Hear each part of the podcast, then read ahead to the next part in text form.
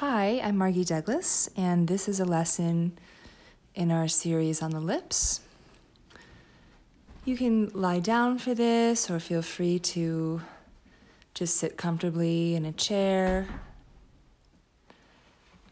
And just begin to sense your weight, whether you're sitting or lying on the floor.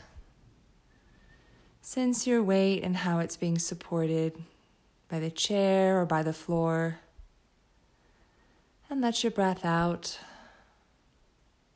and back in on its own time. And as you're doing that, just begin to notice the sensation of your lips. Are they open or closed as you're checking in? Do they feel wet or dry? Do they feel available to move? We've been playing recently with smiling, feeling the corners of the lips, and that availability of the whole expression of the face. Maybe you could just play with that smile for a moment, little or big, whatever the habit was. Maybe you sense that as you start to bring attention to your lips, you just naturally wetten them a little bit. Maybe they start to get a little softer.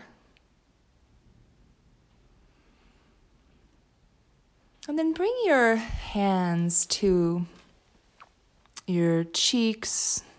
You can touch your lips a bit as well if you'd like. Just get a sense of the shape of your cheeks and your lips.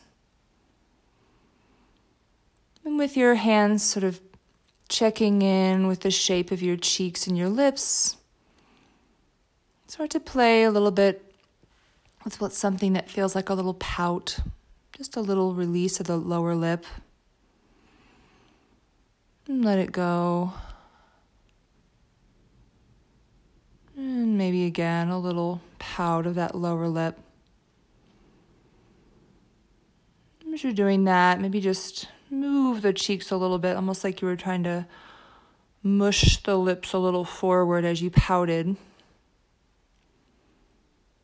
And get a sense of how they move as you sort of shift the cheeks a little forward as you pout. Mm, you can let that go. Just rest, sense your weight. Sense the sensation between your lips. And then you're going to bring your hands back again towards your cheeks and towards your lips. And this time, let's see what it would be like if you were to make a little movement between the lips. Like you were just moving the lips, maybe with a finger up and down, blah, blah, blah, exploring the space in between the lips and making a funny little sound, almost like you were blowing bubbles in water. And right now, this is just your finger kind of making that happen with a little bit of space. It may feel very silly. You can try it with the other hand. You can play with different funny little sounds. And you might feel like, oh, I'm making little spit bubbles on your lips.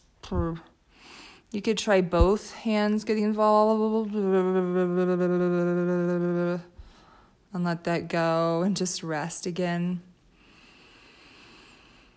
Notice again the sensation of your lips, what they feel like as they touch or open. Hmm, maybe they feel like they can move together and apart easily. And now bring your hands back to your face, to your cheeks. And just play with what it would be to, without bringing your hands to your lips, just keeping them on your cheek. So there's this sort of support there. Just see what it would be to blow those little bubbles by sending air through your lips and letting them flutter like a little horse sound. You can do it on air, and if it only comes out as a single, that's fine. Just see what it is. It may just be a single release of air. If you push those cheeks a little forward, notice if it's easier or different. You could even make a little sound if you want.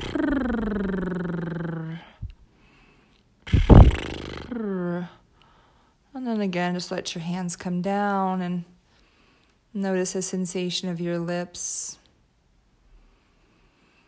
and your breath. And again, if it feels nice, you can explore a smile. You can explore a little pout.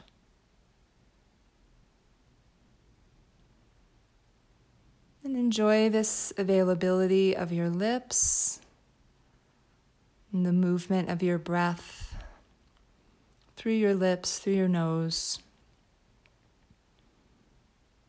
Thank you.